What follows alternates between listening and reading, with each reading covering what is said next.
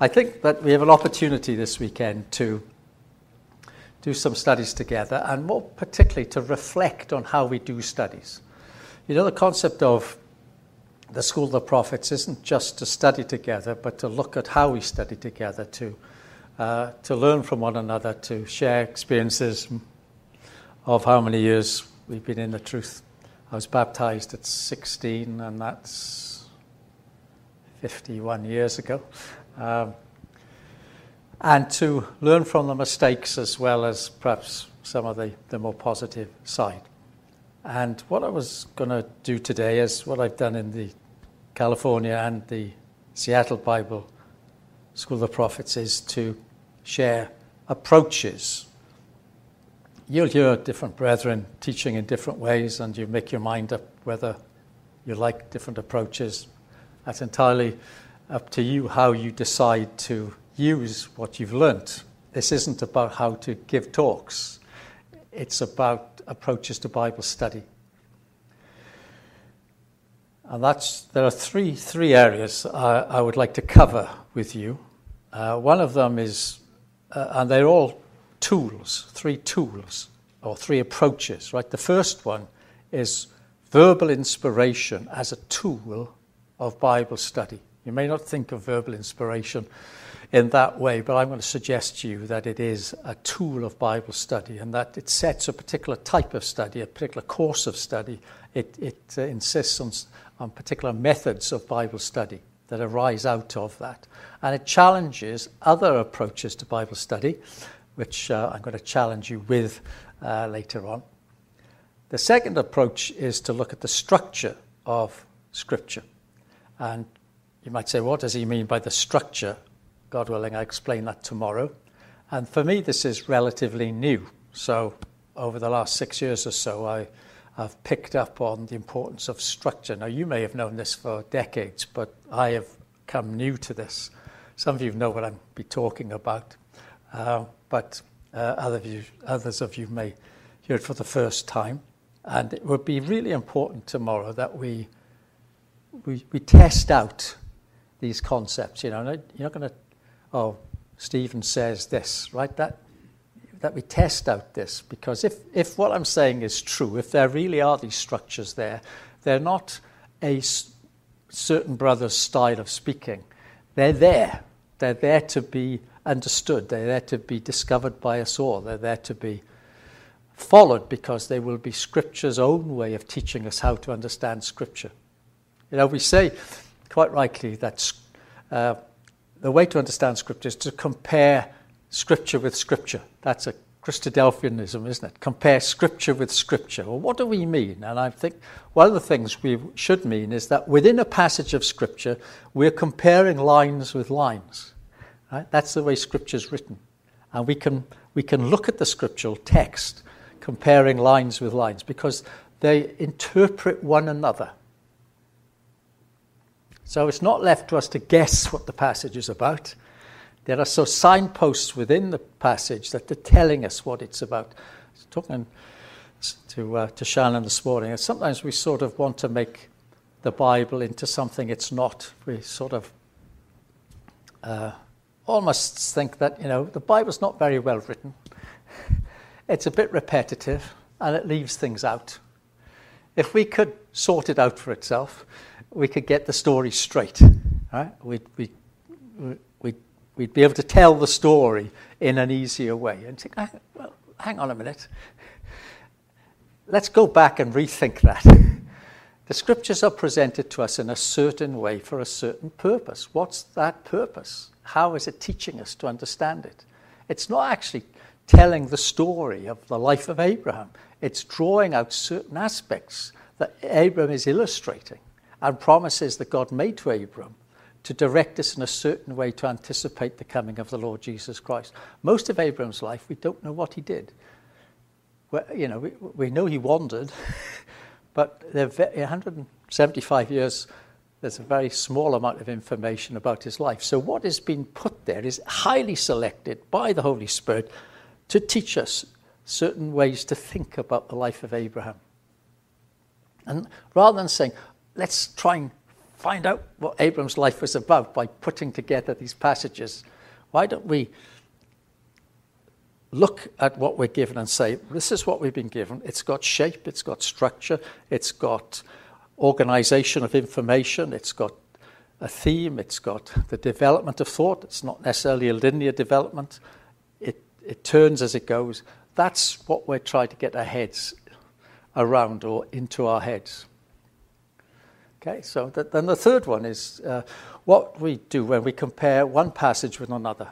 So we, we, we compare scripture with scripture in different parts of the Bible.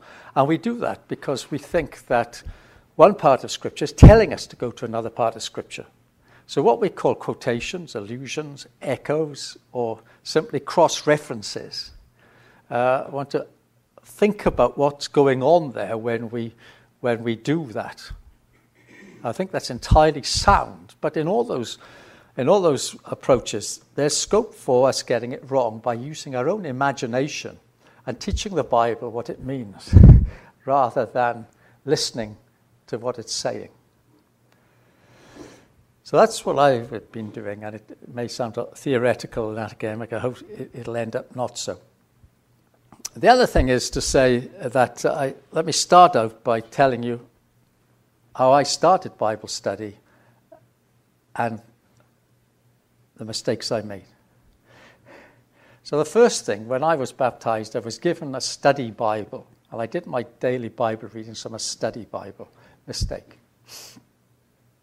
Mistake, because the study Bible already had notes in it. Right?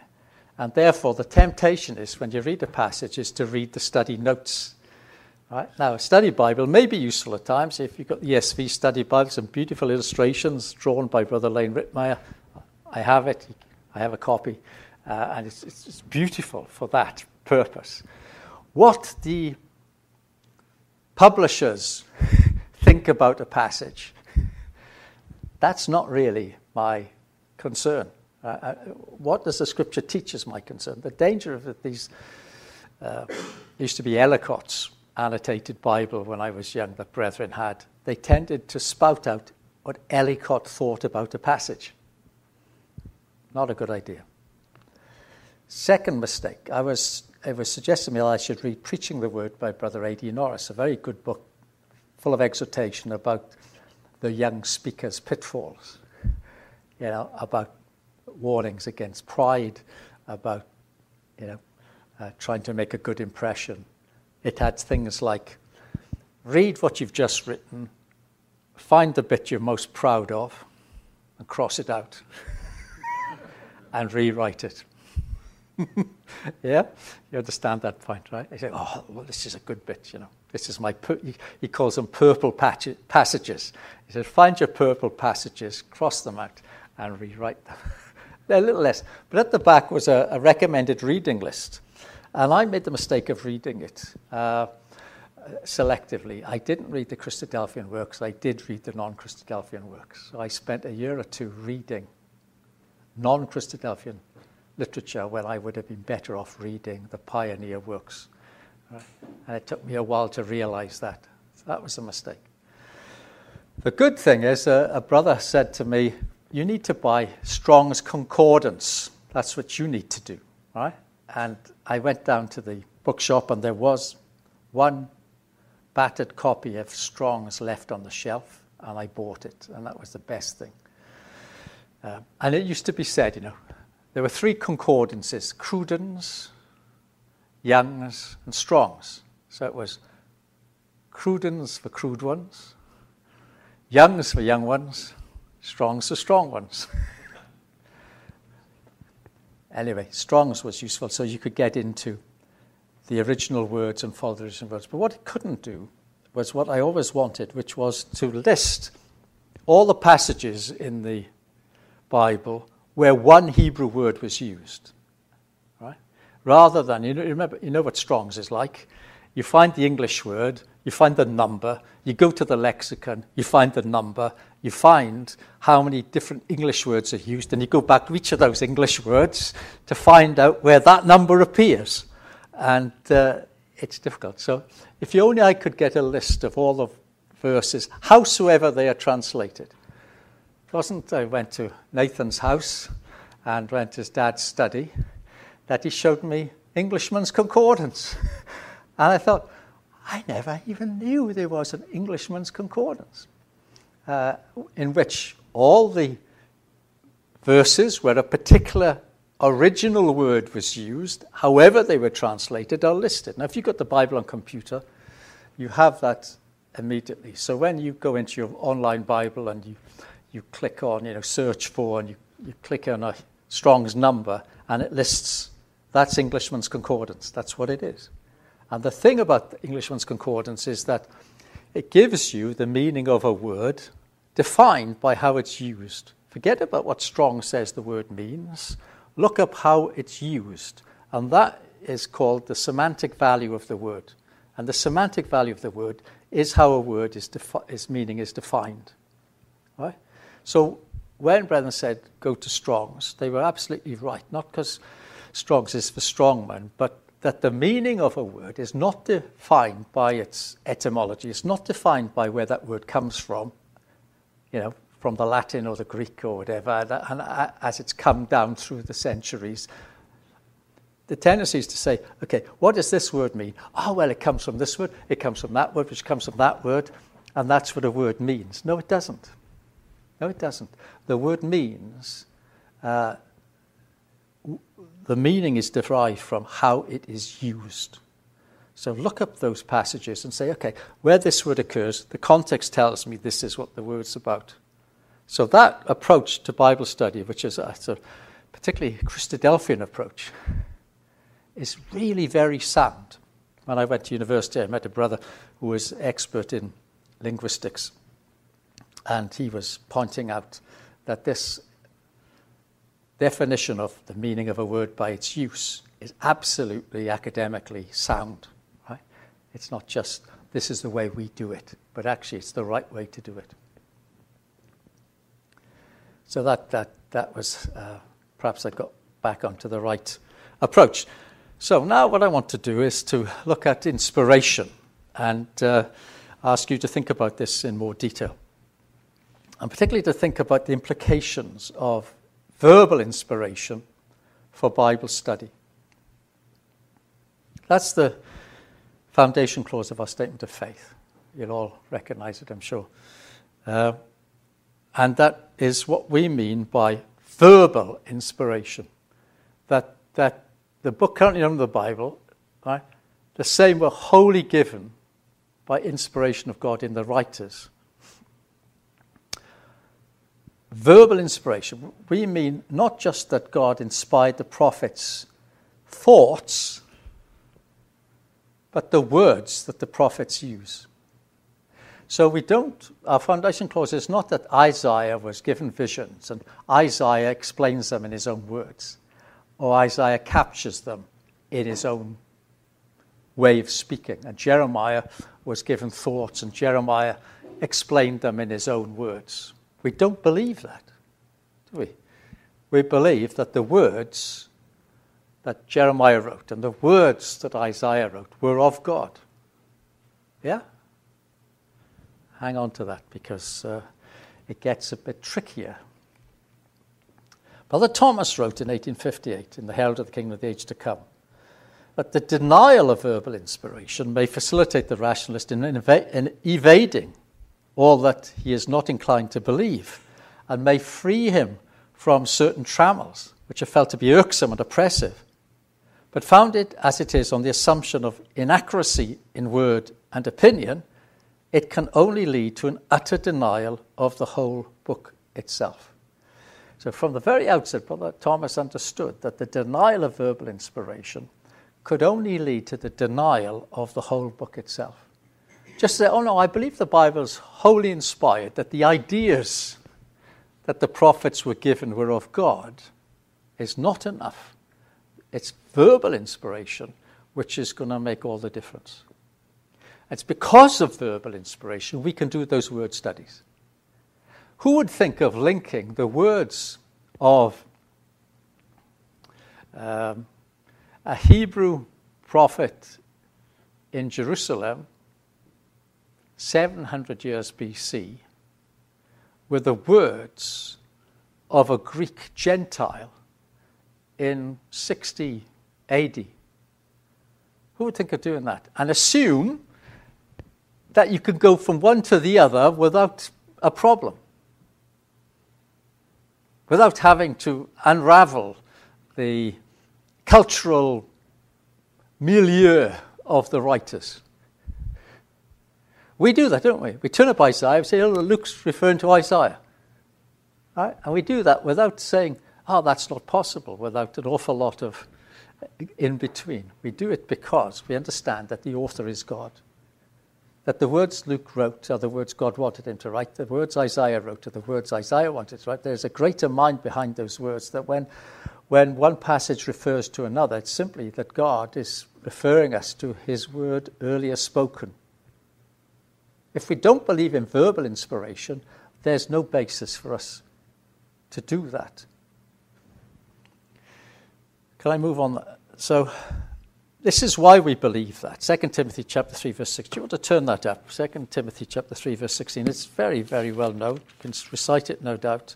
But let's just notice the accuracy of what it's saying.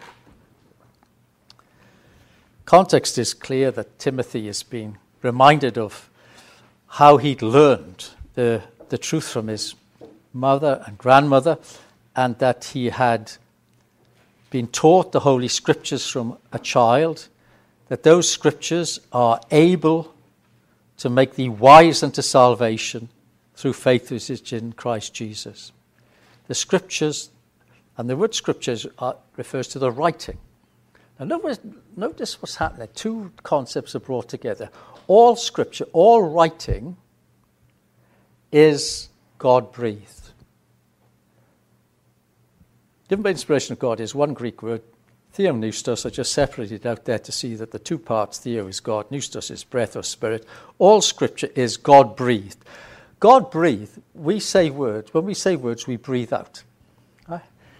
Scripture is God breathed. They're God's words. But a word is a word spoken. But what it's saying, all the writing is God's spoken word. So it's making, it's not just saying all scripture comes from God's spoken word, which Isaiah and Jeremiah understood in their own particular way and recorded in their own peculiar style. It's not saying that at all. It's saying something fundamentally different. It's saying that what is written is God's word breathed out. There's no gap, there's nothing to insert between God speaking and the writing of Scripture. Right? Now, that, that is, I, I think that's really important. That what we're reading is God's words to say, or you're reading Isaiah's concept of God, or you're reading Matthew's concept of Jesus, or John's concept of Jesus. Right? What we're saying is we're reading God's words. That's what the writing is. It's God's words written down. I, I stress that because it's a common view in the Brotherhood, and may even be the majority view in the Brotherhood, but I don't agree with it, that the style of the writer is a mediating factor in the transmission of God's word to the pages of Scripture. That you will read Matthew's style, Mark's style, Luke's style, John's style, Paul's style, Peter's style in Scripture. Yet it's not saying that. Now, of course, this is talking about Old Testament scripture, but I don't think it's giving us any place for Isaiah's style, if by that you mean Isaiah's personality being a mediating influence in how God's word comes to be recorded as scripture, or that Jeremiah's predilections, Jeremiah's choice of events, is reflected in what's in the book of Jeremiah. See where I'm going? What it's saying is that all scripture, all the writing, is God's word breathed out.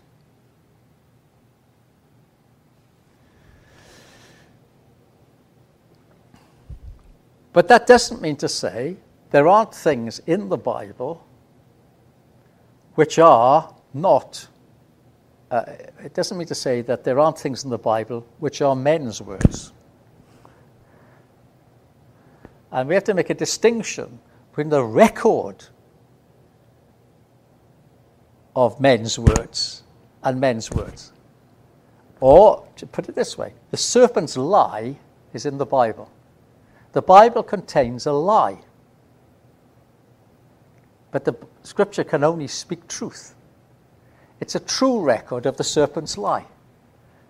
The book of Job contains much wrong thinking because the book of Job contains a true account of the wrong thinking of Job's friends. We know they're wrong because they're rebuked for not speaking that which is right concerning God.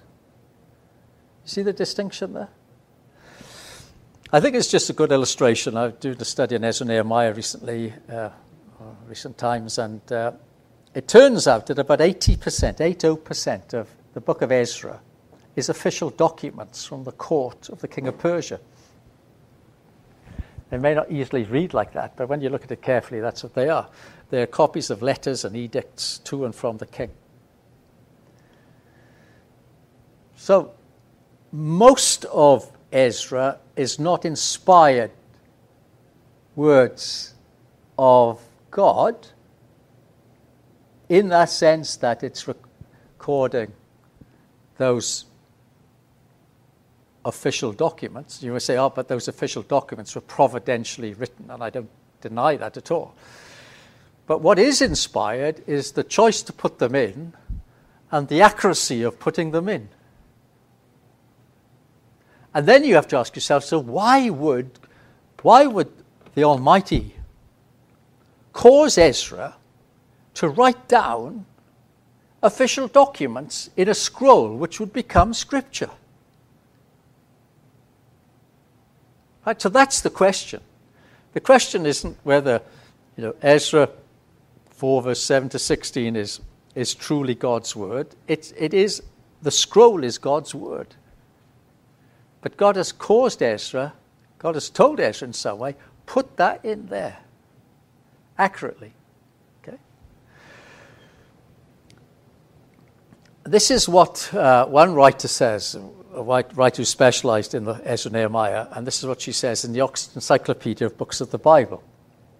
She says Ezra Nehemiah advocates the primacy of the written word, showing the power of documents to generate events and shape history. This writer, I don't think, is an active uh, believer. I don't know. She's an academic. She's not writing as a, as a religious person. She's writing as a, a student of ancient literature. And she says that Ezra Nehemiah is unique in antiquity, which is interesting, isn't it?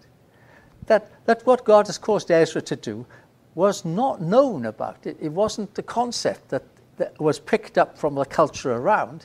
God says to Ezra, include these documents, and I think she's probably right. Why? To show the power of documents to generate events and shape history.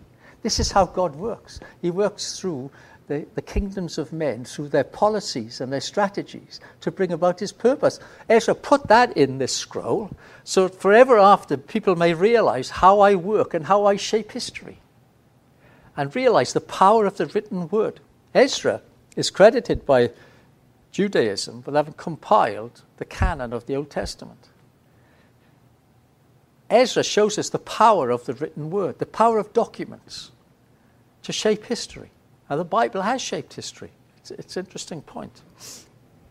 But 85% of the book is an amalgamation of documents. So, what are we saying? What we're saying is this distinguish between the event and the record of the event. That the Bible concern writes events, uh, describes events, but it's the record of the event that the Bible ha- is inspired, okay? That's the difference. So when we read in Scripture, uh, we, we read it with intelligence, don't we? We don't read it like, you know, the Pilgrim Fathers read the Old Testament and applied it to America, right? Or, or before then to Britain. Uh, you know, they, they, they thought the blessings that would come on Israel nationally would come upon them nationally. They didn't. They, did, they took things out of context. They didn't ask what the message of that passage was. They took bits of it and said, "That's us. We can, we can, we can claim that."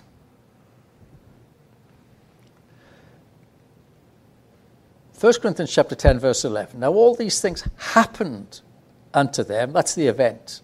They are written for our admonition. Notice that. Right? They're written for our admonition. They happen to them, they're written for us.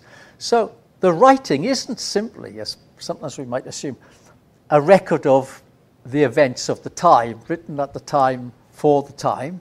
Well, we can derive some benefit from it. Not at all. What happened to them happened in much more detail than we're given. Much more detail. I mean, there's 38 years in the wilderness we're not told about. 38 years. We know the names of the places they went to, but we don't know what happened there. If you ask for the Leen where they happened, he says nobody knows where these places are. You can't, you can't plot them on the map. The 38 years is gone, like a tale that is told and forgotten about. But what is written is written for us. So that's what we have to realize. When we read these things, we have to ask ourselves why is the, why is the Lord revealing these things in this way to us to be understood? It's not about trying to recreate simply those events in the past using our imagination. It is about looking at what we've been given and analysing, thinking about what we've been given and hearing what the message is. So, yes, error may be included, but only in the sense of the inclusion of a record of error. Yeah? So, this is my suggestion the implications of verbal inspiration for Bible study. First of all, Bible study, uh, uh, Bible study is discovery, not invention. Bible study is a treasure hunt. Bible study is digging for gold, right? It is, or, or panning for gold, right? We went panning for gold in California for an hour or two, right? Uh, it's not about inventing messages and lessons and, and thoughts it's about discovering what's there, hearing what's there, seeing what's there. That's why we dig. That's why we use the concordance. We're trying to find out what's there. It's inspiration of words, not just ideas. Consequently, every word matters. No word is superfluous. I mean, there's so few words in Scripture, really, given the incidents that they're recording. You have to say that that's been chosen and put in that way for a particular purpose. What is the purpose? We, we don't say, oh, yes, it just means, you know, nothing just means anything. Right? We may understand why, but let's not dismiss it as containing you know, valuable lessons. And ultimately, the Bible is literature. It is a selection, carefully selected, set of events and narratives and dialogue and so on that has shape and structure, which is as much part of the inspired word as are you know, the thoughts in the words themselves. So if we find there are patterns of thought in Scripture, those patterns are a revelation of the mind of God. They're not to be treated as, oh, that's interesting, you know, or that, that's, that's small print, or, oh, yeah, that's curious. We should say, hang on, this is the Word of God. If it's really there, it's there for a purpose. We need to find out what, what it's there for. Consequently, I would press this point that the meaning of Scripture is what God in, intended, not what readers can make of it. Nowadays, in a postmodern world, people are taught in universities and colleges to to read literature where the reader brings meaning to the passage. You come across that concept? That is the, uh, the reader writer interaction out of which meaning comes. So you're a different reader from person sitting next to you. You get different meaning from this passage because you're bringing your own mind to it, and the meaning is created out of your interaction with the literature. I don't think we could say that. Of course, different people will pick up different points, but surely what we're trying to find out is always what in God intended, not what we make of it. So we would avoid saying, you know, I like, the point I like best about this chapter is, which we are inclined to say, aren't we? I just say, well, what I take from this psalm is, right? Now, I'm not going to make a man an offender for a word, but what I think we really ought to be saying is, what is the Lord teaching us here? Now, there may be in that teaching a point that is particularly pertinent to my situation. That's a different question. That's a different matter. What is, this, what is the Lord teaching us? What does He intend us to take? And these new meanings are not added retrospectively.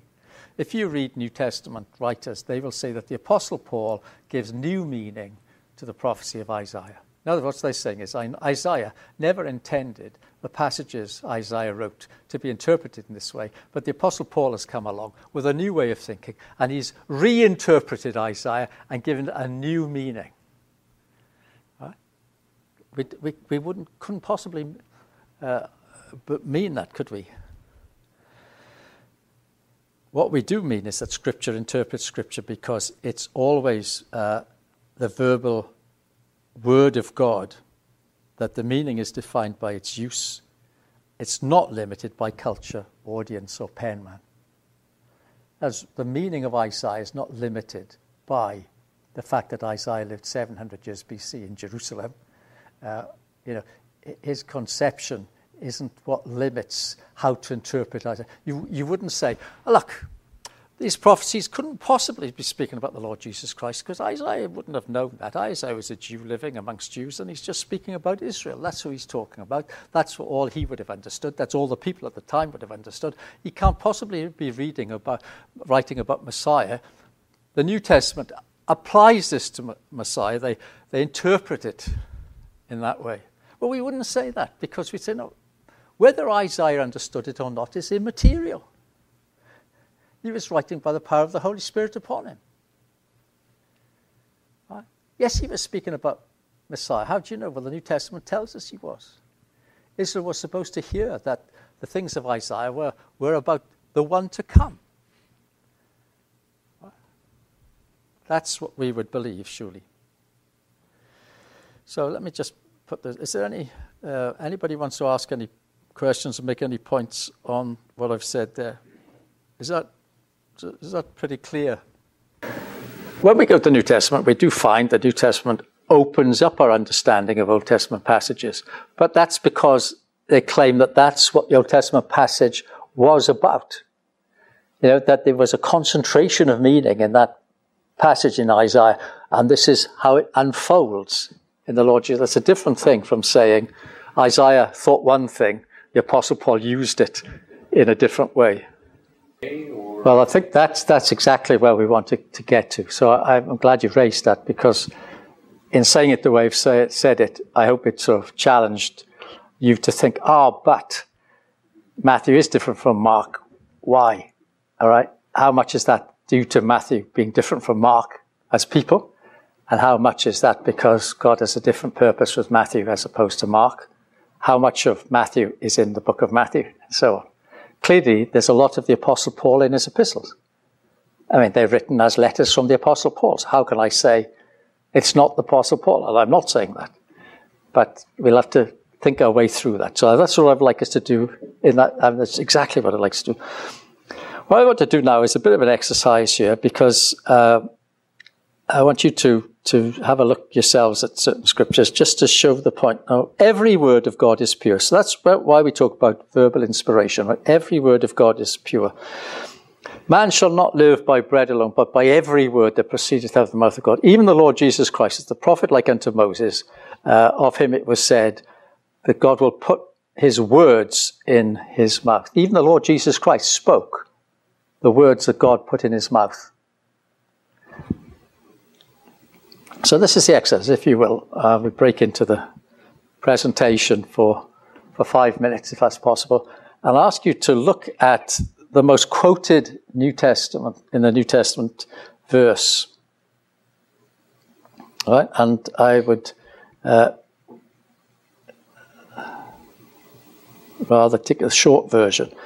Have a look at these passages and tell me which words are emphasized of that verse. Each of those passages refers us to that same verse, Psalm 110, verse 1. Yahweh said unto my Lord, sit thou at my right hand until I make thine enemies thy footstool. So, turn them up now and, and just, you know, identify what has been emphasized from that quotation. I'll tell you the first one because well, let's just do the first one out loud. Matthew 22, verse 44. Remember, this is the Lord, they're lining up to ask Jesus questions, and at the end of this challenge, he asks them a question. He says, How, whose son is Messiah? Right? And they say, Well, he's David's son. And then Jesus says to them, How then does David call him Lord? Saying, The Lord said unto my Lord, Sit thou at my right hand till I make thy enemies. So the Lord Jesus Christ quotes this verse and he says, Do you know what it says? It says, My Lord. Yahweh said unto my Lord. David is speaking, and David calls Messiah Lord. How is he then his son? Answer? Only one answer. That David's son was greater than David because he was God's son. So the argument that silenced all further discussion forever after was this little phrase, my Lord, in that quotation. Did you get that point? Jesus uh, says to them, and I was, how did David, what, what terms did David address his son, Messiah? Oh, he, called him my Lord. How is he his Lord if he's his son? And they couldn't answer. I think they knew which, where it was going. They knew that David was indicating in that psalm that Christ was greater than David and therefore had to have a higher origin than David. Though Christ would be born of Mary, he would have God as his father. That's the only explanation. So, in other words, Jesus left them in silence, pondering whether or not he was the Son of God. And they crucified him because he said he was. And it's that verse, that phrase, my Lord. Now, have a look at the other passages and see if you can agree with us, with me, between yourselves of what is being emphasized in those references. So the context is the, the offerings that were made under the law were never ending. Was there anywhere to sit down in the tabernacle for the priest? Was there anywhere to sit down in the temple? There was nowhere to sit down. There was no easy chair, there was no stool. A priest never sat down. And this is verse 11.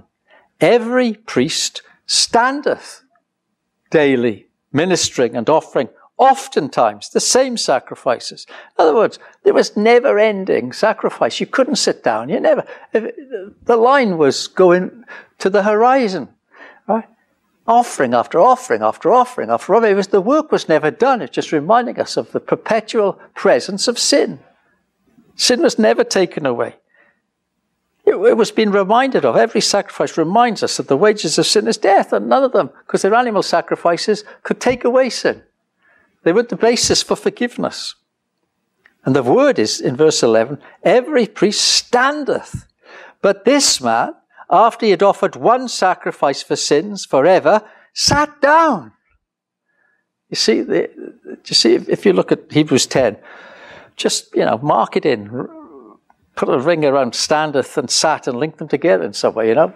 That it's a contrast between the priest of the Mosaic age, he stands, but this man sat down. That the Lord Jesus Christ sat down. That word there, when Yahweh said to my Lord, sit, he signaled the Melchizedek priesthood and the end of sin for all time. He signaled the once for all sacrifice. He sat down. He didn't need to offer again. There's no more offering for sin. This one's sufficient forever. It's an amazing thing. If we sin again after we're baptized, it's the same sacrifice. It's the basis for our forgiveness. The one sacrifice for everybody who's ever lived for all time. And that little three letter word, sit, it what captures that.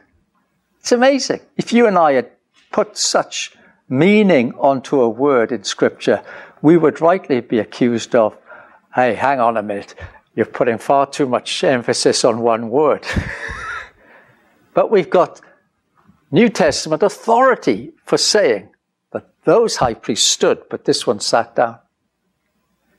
Point being, my Lord said and sit are being emphasized in particular in that statement. The statement is always true. Every word and phrase in it is always true. But when it's used in one place, it's to stress my Lord.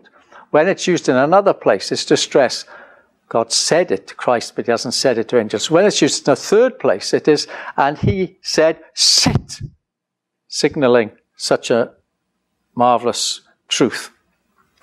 So, what about Hebrews 8, verse 1, 12, verse 2 and 3? There are other passages like that.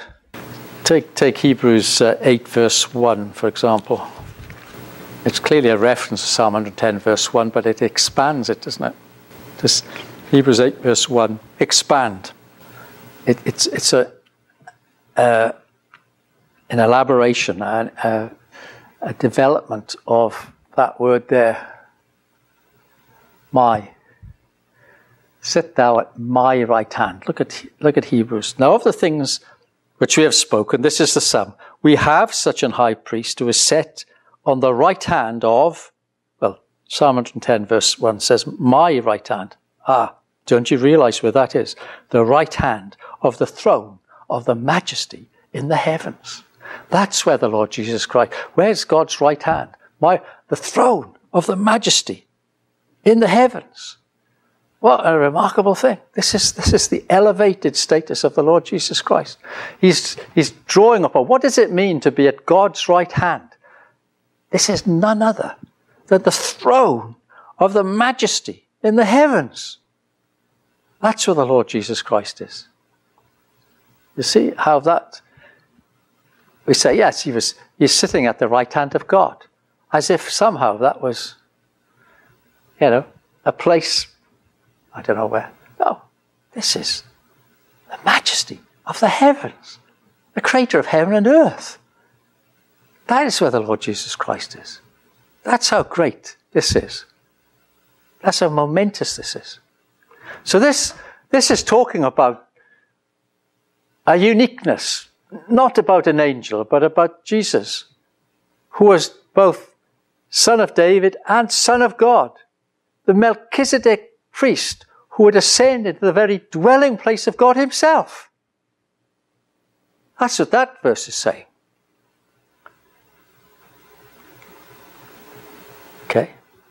Go back to Hebrews chapter 10. I think uh, just mentioned that a bit earlier. What about verse 13? What word is emphasized now in verse 13? And it gives the element of time in verse 13, doesn't it? So verse 12 says, But this man, after he had offered one sacrifice for sins forever, sat down on the right hand of God, from henceforth expecting expecting. There's a time element, an anticipation. Expecting what? Until his enemies be made his footstool. So I would suggest that that word until is being underlined there. Right? The Lord Jesus Christ is going to return, and we, there's an expectation. One day his enemy is going to be made his footstool uh, but not yet. So it's until, we're in that until period. We are waiting, we're still waiting until that is fulfilled. There's great stress on the word until. We've got to be patient, we've got to wait for Him to come. And then this, this is a shortened list, but if you go to 1 Corinthians chapter 15, you'll see there the same passage of Scripture Maybe it's got another emphasis. 1 Corinthians chapter 15 and verse 25. The context is this the return of the Lord Jesus Christ, the resurrection from the dead, and the rule of Christ. And the millennium then is mentioned, verse 24, in this way Then cometh the end, when he shall deliver up the kingdom to God, even the Father, when he shall have put down all rule and all authority and power, for he must reign until he hath put all enemies under his feet. Right? And the last enemy that shall be destroyed is death. So the emphasis there, it mentions the until again. But it's the word enemies, isn't it? And it's all enemies. Even death, the last enemy, shall be put under his feet. Point being that every word and phrase, and you could find footstool later on, every word and phrase in that one sentence is used in the New Testament to make a particular point. Yeah, it's an amazing uh, example of every word of Scripture is powerful, isn't it?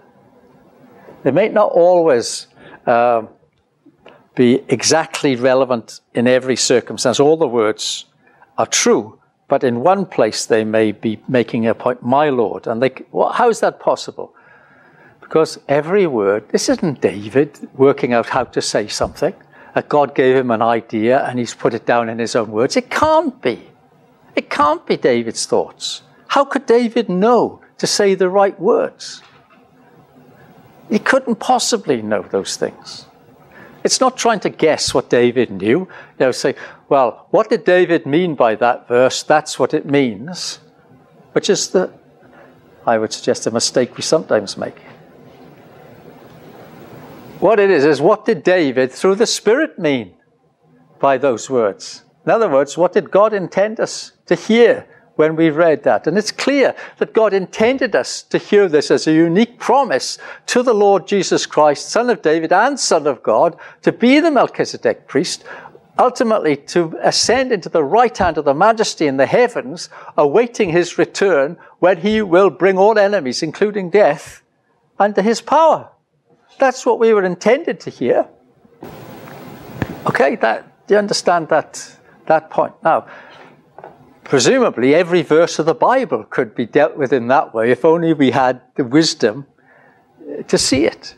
That's why when we come to the New Testament, we're trying to find these connections to teach us what, you know, what we can uh, understand, not using our imagination, not using our guesswork, but saying, oh, look, that's what it says. And, and the, the scripture is opening up for us its own interpretation. I just put these in because it's not just that word. If you look at Psalm 110, verse 4, Yahweh hath sworn and will not repent, thou art a priest forever. Notice how those phrases keep coming up in the following text. Each word is being picked up. Right? The word uh, forever in this passage, but in this passage, the other passage where the word sworn is picked up, uh, and so on. Melchizedek is picked up, priest is picked up. Each, each word is picked up and opened up and developed. That's what the book of Hebrews is doing. It's interpreting the words of Old Testament promises. Uh, what I want to do is leave you with a challenge then. The workshop picks up after a little break now. Uh, you'll be able to, to think about this and maybe challenge me on some of the things I've said. Question here is Were the writers of Scripture also authors? It's quite a clear way of putting the issue now. This writer, William Lane Craig, I just put this quote down because it, it puts it very clearly, nothing to do with you know, who he is in particular, but he's put it very clearly. He draws attention to the fact that it was a guy called Baruch Spinoza in 1670 who started a line of thought which has developed to become what's called higher criticism uh, or humanist thought, where it was um, believed that the human writers were not mere secretaries, but genuine authors whose humanity and distinctive peculiarities are reflected in their composition. Okay, so some of the questions that we raised earlier on are grasping at that concept.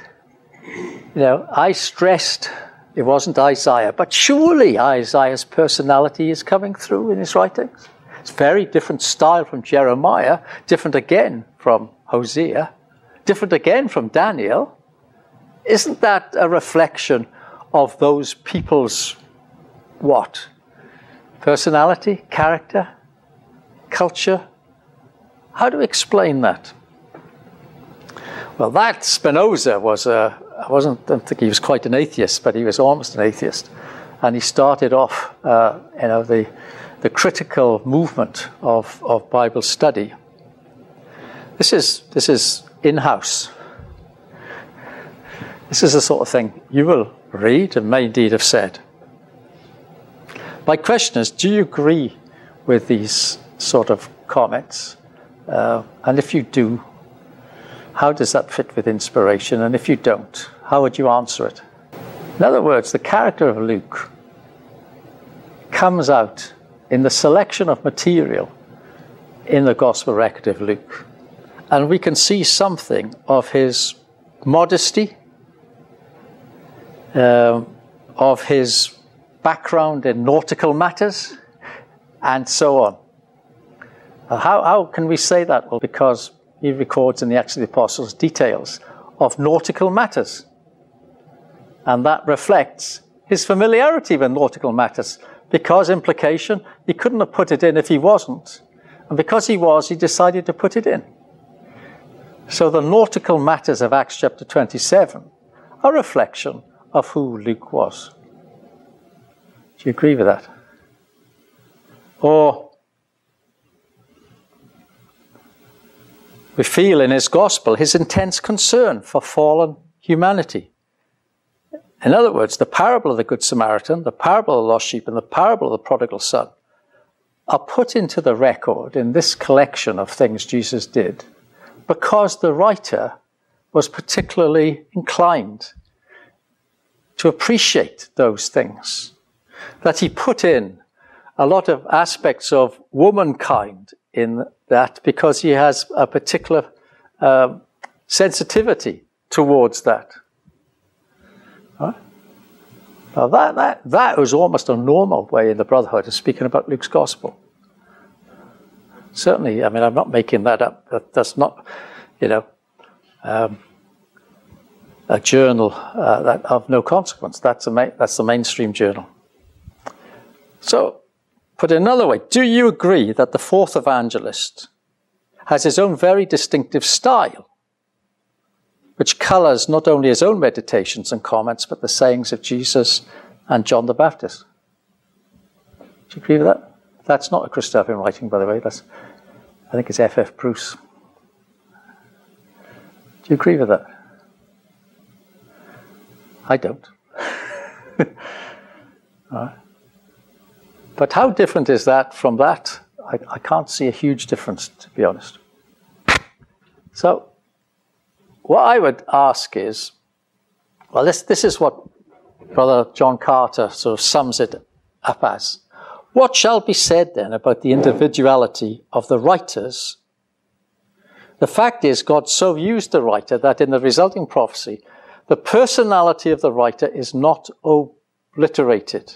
And yet the words are claimed to be by God as his own. If pressed, how is this done? It's a miracle. And that's the conflict that the brother does live with since the days of Robert Roberts. The Bible is the Word of God. Clearly it says so. Ah, but it includes the personality of the writers. How, how come? It's a miracle. But that contradiction, I believe, is an impediment to studying the scripture. Because the problem then is that when we study the gospel record of Luke as the word of God, we don't actually. We study it as the words of Luke. We draw a conclusion about who Luke was, how he thought, what he liked, what his personality was. Huh? Or Mark, or Matthew, or Isaiah Right? And that, then, that, now where are we going? You say, hang on, no. It's the Word of God. What are we supposed to understand? Is it given us to understand Matthew or Mark or Luke's personality? Or is it given us to understand the Lord Jesus Christ from a particular angle? Surely the parable of the prodigal son isn't in Luke just because Luke thought you liked that one. Surely it's there because this is an important aspect of whatever Luke has been called upon to present. Surely we're to read the parable of the prodigal son not to understand the sensitivity of Luke, but to understand the sensitivity of the Lord Jesus Christ. See what I'm saying? That, that you could end up going down a path which ends up saying, you know, the Apostle Paul had a wonderful mind. And it's a cul de sac, it's a dead end. Of course, he had a wonderful mind. He wrote by the power of the Holy Spirit. Right? So, what does the Holy Spirit want us to understand? To marvel at the apostle's mind? Or to marvel at the mind of Christ? It just it's a, it's, it's a direction of, of travel here. But Brother Carter insists that the power of God so operated that while the message was in the style and idiom of David, it, it still expressed God's word. Inspiration is not dictation. This is a mantra in the Brotherhood's literature. Inspiration is not dictation. There's something insulting to say that they wrote by dictation. And I would say, what's the problem with that? What's the problem with them writing down every word? What's that called in the Bible? Writing down every word exactly as you're told. What sort of occupation was that? It's a scribe. You wouldn't go up to a scribe and say, you know, I, I hope you're not insulted, but I want you to write down this word for word what I say. It's a legal document. I don't want you to use your interpretation or your flair. I want you to write it down exactly as I say. That's hardly demeaning, is it? Uh, so once again, we come up with this style of the individual writers. Why does it matter? Why does it matter? These are quotations from a different magazine, published four years ago. Right? In the Brotherhood. Now you see how it starts off. The Bible does claim to be inspired in the sense that holy men of God spake as they were moved by the Holy Spirit, but they were still human and spoke as men, using human language, influenced by human culture, even though they were motivated by God to convey what was in His mind as far as they understood it. You see where that's going? Right? Now, where do you stop on that slippery path? Right? Uh, let's back up a bit. Okay. The breadth and the limits of biblical inspiration are illustrated in the Psalms. The Psalms are a collection like, of true ideas brought face to face with untrue ones. So when you read a Psalm, how would you know which was the true and which was the untrue? That's why I'm going on about this subject. That's why it's so important. So one writer says, Indeed, I encounter in the Bible rather clear evidence that its authors were human. Right? God uses human witnesses to get his message to us. It turns out God was also willing to allow these human witnesses to make mistakes of fact and mistakes of understanding in order to get his message to us through them. Now, how on earth would you know which was a mistake and which was true? You'd have to use modern understanding. You'd have to use modern science. You'd have to use modern philosophy to discern which was true and which was false. You wouldn't be using the Word of God itself. This is why I am, you know, trying to draw attention to us to think this through. Now, something that you said earlier on, I think is the answer when we get round to it, but I need to take you along this path of, of, of working through that. So, what I would uh, like to do is stop at this point, and then the workshop would be for you to get together in groups, maybe, I don't know, four, four, something like that, to a table, and just, you know, see if, uh, are there different styles? Are there different um, personalities coming through the scripture, particularly the Psalms? Do you see, you know, uh, the Psalms as being the outpouring of David's heart. Um, is that what the Psalms are, for example? Um, and how, how, would you, just to back, how would you answer this sort of now? You know, if there's not a lot of discussion, we'll straight into discussion of some of the passages that would be relevant. So one of the things would be what passages of Scripture speak about how inspiration works. I've given you 2 Timothy chapter 3, it's an obvious one, but there are other passages which talk about how prophets came to speak or write the words they have and what do those passages add up to when we look at them together.